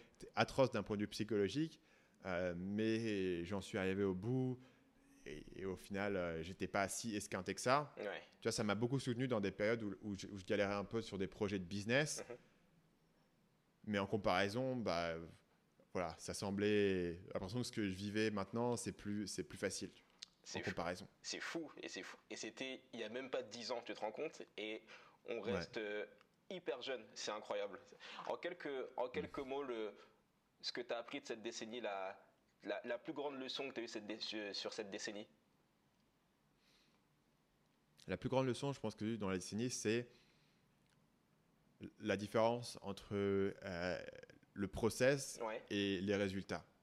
C'est-à-dire que euh, c'est facile de, de dire voilà, j'ai des bons résultats, ce que je fais c'est bien, j'ai des Mhm. mauvais résultats, ce que je fais c'est pas bien, etc. Mais euh, bien, bien souvent, ces résultats, tu les contrôles pas tout à fait. C'est-à-dire que on t'apprend à l'école, tu travailles dur, tu as des bonnes notes, et voilà. Et si tu n'as pas des bonnes notes, c'est que tu n'as pas travaillé assez dur. Dans la vérité, c'est pas forcément toujours le cas. Tu peux faire un projet où tu bosses dur dessus et tu n'as pas des bons résultats, et ça peut Ouais. forcément dire que tu n'as pas bien travaillé, tu vois. Mhm. Et et ça, je pense que ça montre la différence entre ce que tu contrôles et ce que tu contrôles pas dans ta vie, Mhm. et l'importance de se concentrer sur ce que tu peux contrôler et sur les actions que tu as devant toi. Mhm. Et, et bah, au départ, je, je- voilà, j'étais beaucoup dans le truc, ouais, il faut que je fasse tant, il faut que je fasse tant, il faut que je fasse tant. Et aujourd'hui, je suis beaucoup plus dans le truc de me dire, voilà, euh, j'ai envie d'écrire un livre et je vais faire le maximum pour que le livre fonctionne. Mhm. Mais fondamentalement, ce que je peux construire, c'est écrire mon livre et faire mes actions de promotion. Ouais. Et ce que je contrôle pas, c'est la réaction que les gens en auront, le nombre de ventes exactes que je vais faire. Et donc, c'est important de, de faire la part des deux. Et je pense que c'est important toujours d'avoir les deux et de, de fixer un objectif de résultat aussi bien qu'un objectif d'action, Mhm. mais de comprendre ce que tu peux contrôler et ce que tu peux moins contrôler. Et ça te permet aussi de te détendre dans tes actions et de te concentrer sur, sur, ce- bah, sur ce que tu as entre les mains. Quoi. Se concentrer sur faire le meilleur livre possible Ouais. et moins stresser sur le, ce que les gens vont en penser parce que ça, c'est pas quelque chose que tu peux contrôler directement. Ok, ok, ok. Stan, pour finir, le podcast s'appelle La Percée. Mhm. Qu'est-ce que c'est ta définition de percée? Je pense que pour percer, il faut être pointu. Euh, et que c'est bien beau de voir des gens qui peuvent te parler de pas mal de choses, Mhm. comme moi, par exemple. Tu vois, moi, je te parle de plein de trucs. Je peux parler sur ma chaîne de productivité, de marketing, etc. Mhm. Les gens oublient que quand j'ai commencé, je me marketais comme étant le maniaque des conversions. Oui, Et je parlais que de conversions ouais. et d'AB testing et d'optimisation et de hiérarchie visuelle, etc. Et les gens l'ont un peu oublié. Bah, après, les gens comme toi qui me suivent depuis un moment se souviennent d'une période où je l'ai tellement matraqué que tu t'en souviens trois ans après, même si aujourd'hui, j'utilise plus ce, ce slogan. Mhm. Et percer, c'est aussi devenir le meilleur dans un petit domaine, ou en tout cas devenir meilleur que les autres gens dans un petit domaine. Et c'est pour ça que tu sors du lot. Mhm. Et souvent, la meilleure manière de devenir meilleur sur un truc, c'est de te spécialiser sur quelque chose et de le creuser pendant suffisamment longtemps pour avoir. Et puis après, tu peux toujours tu vois, te diversifier, faire différentes choses une fois que tu as développé ces compétences-là. Mm. Mais je vois, je vois moi de la valeur dans, dans le truc de dire. Et après, mon site s'appelle Marketing Mania pour une raison. Un truc de dire, je vais devenir obsessionnel sur un truc pendant une période de temps, essayer vraiment de trouver quelque chose qui est unique et qui est différent. Et parce que je mets tellement d'efforts sur mon histoire de persuasion et de psychologie humaine, mhm. bah que je, vais aller plus profond et je vais te raconter des trucs que tu n'as pas vu ailleurs. Alors que si j'essaie de te parler de tout, de référencement, de, de, de tunnel de vente, de création de contenu, de comment te, faire des followers sur Twitter, mhm. bah, je vais te répéter les conseils que tout le monde te donne parce que bah, j'ai rien à te donner. Mhm. Si j'ai un truc, je peux aller un peu plus profond. Et tu vois, tu, tu perds ce moment où tu as trouvé bah, le, la bonne adéquation entre ta personnalité, entre tes compétences, entre ce que le marché désire. Et ça, ça peut demander du temps de le trouver. Mais souvent, c'est un truc bien précis qui va faire la bascule pour toi. Ok. Il y a quelqu'un qui représente la percée comme ça euh, pour toi Quelqu'un qui est vraiment l'incarnation de, de percée, selon ta définition? Euh, Ben, ouais, je peux, je peux te donner un exemple. Un mec qui s'appelle Mark Monson, euh, qui était un blogueur que je lisais énormément parce qu'il a commencé aussi dans la séduction. C'est un gars que je lisais énormément. Il, écrit des trucs dans la séduction. Mhm. Et après, il a, il a pivoté, il faisait plus du développement personnel. Et pendant des années, des années, des années, c'était un mec qui écrivait sur son blog. Et au fil du temps, il avait vraiment un point de vue qui était unique dans la séduction. Il avait, il avait une manière de s'exprimer qui était unique. Je trouvais que ce qu'il écrivait, c'était vraiment, vraiment cool. Mais c'était un petit blogueur pas très connu, quoi, que mhm. moi, qui était un peu confidentiel. Mais je trouvais que ce qu'il écrivait, c'était vraiment intéressant et c'était vraiment unique.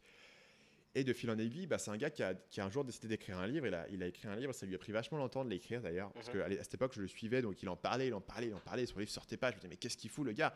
Ça fait un, an et demi, deux ans, trois ans qu'il nous en parle. Mhm. Et un jour, son livre est sorti. Et son livre, a été, euh, en français, ils l'ont traduit sous le titre de L'art subtil de s'en foutre. Son livre est sorti en 2016. C'est devenu un best-seller mondial. Euh, et c'est devenu, euh, en 2017, le livre de non-fiction le plus vendu sur Amazon US. Pour te donner, c'est le livre le plus vendu de l'année en 2017. Mhm. Genre hallucinant. Mhm. Ils ont vendu des millions et des millions d'exemplaires. Tu vas ici en Thaïlande, tu vas euh, à la librairie, le livre il est en thaï. Mhm. Tu vas euh, au Vietnam, il est, il est en vietnamien, il est en coréen, il est, tu vois, il est tous les langages, tout truc. Carton euh, interplanétaire. Mais ce qui est intéressant, c'est que moi, c'est un gars que je suivais depuis qu'il était, qu'il était un petit blogueur. et donc, je l'ai vu au fil du temps développer bah, sa capacité à écrire, sa, vision sur le développement personnel et développer ce point de vue qui était unique euh, et cette voix et cette manière de s'exprimer qui était unique avec tu vois, des, exemples un peu rentre dedans, avec un peu d'humour, avec ce côté de voilà, je te dis la vérité, vas-y, on rentre, je suis pas là pour faire de la pensée positive, je te cogne un petit peu, etc. Mhm. Développer tous ces petits paramètres, trouver l'alchimie parfaite, et une fois qu'il a trouvé l'alchimie parfaite et qu'il l'a fait et qu'il a fait son livre, tout d'un coup ça explose, ça devient un truc euh, colossal, tu vois. Mm. Euh, parce que bah, ça a pris du temps de trouver ça, mais il a développé les, bons ingrédients pour faire ce succès-là. Et ça, je trouve ça vraiment, ça me touche particulièrement parce que je l'ai suivi pendant aussi longtemps. Et donc, du coup, j'ai vu ce processus. Mhm. Et, j'ai vu, tu vois, la plupart des gens l'ont découvert avec son livre. Donc, ils l'ont découvert, ils se sont dit, bah, ce mec, il est génial, il a vraiment un truc unique, etc. Mhm. Moi, j'ai vu le temps que ça lui a pris et, et l'effort et le processus de développer ce point de vue unique qui va être synthétisé ensuite dans un livre et qui va cartonner comme ça. Et, tu peux, tu peux difficilement imaginer, tu vois, un, un succès plus énorme mhm. sur un départ plus modeste. Waouh, la percée, incroyable. Mm. Mais écoute Stan, pour finir, je voudrais te féliciter pour trois choses. Déjà, je voudrais te féliciter pour ton éthique, ton éthique de travail, ta façon de, de procéder, d'être organisé, tout ce qui est méthode de 90 jours, tout ce qui est le process vraiment de ne pas avoir le, bah, le syndrome de l'objet brillant, parce que ce sont des choses qui, qui, qui, inspirent beaucoup de personnes et on peut très vite être tenté, surtout notre génération, on a accès à tout, bah, de tout faire, de faire du dropshipping, de faire de l'e-commerce, de faire du coaching, de faire de tout faire. Donc ça, de voir comment tu, toi tu t'organises et comment est-ce que tu dis non à certaines opportunités pour te concentrer sur certaines choses, c'est quelque chose qui inspire beaucoup de personnes. Je voudrais aussi te féliciter pour ton ouverture d'esprit qui est bah, de faire des podcasts avec, euh, avec Chris d'Iconic par exemple que, bah, que j'ai aussi interviewé ou aussi de parler de PNL ou comme de parler de publicité, de, de lancement de produits, de, voilà vraiment d'avoir une ouverture d'esprit et de rendre certaines choses que bah, tu pourrais, certaines personnes pourraient trouver chiantes, vraiment attrayantes et mm. d'écouter des analyses parfois qui durent une heure carrément, tu vois. Donc ça c'est quelque chose pour quelque chose pour, pour lequel je voudrais te féliciter et aussi pour le bah, pour le fait euh, de montrer qu'il y a une autre voie qui existe en fait. Que là, on est dans une voie, on veut nous dire qu'il faut tout sortir rapidement, il faut sortir sa musique rapidement, il faut sortir des livres rapidement, du contenu, du contenu. Et toi, de montrer bah, que tu peux très bien avoir des très bons résultats, avoir des résultats supérieurs en faisant ce qui te semble bon, en sortant euh, deux vidéos par an, j'exagère, si tu veux. presque. Voilà. Et que c'est possible, qu'il n'y a pas qu'une seule voie. Donc merci pour ça. Ouais. Merci, ça fait plaisir de. Et puis merci pour ton invitation. C'était cool, c'était une, très bonne conversation. Merci Stan. N'abandonne pas, tu vaux mieux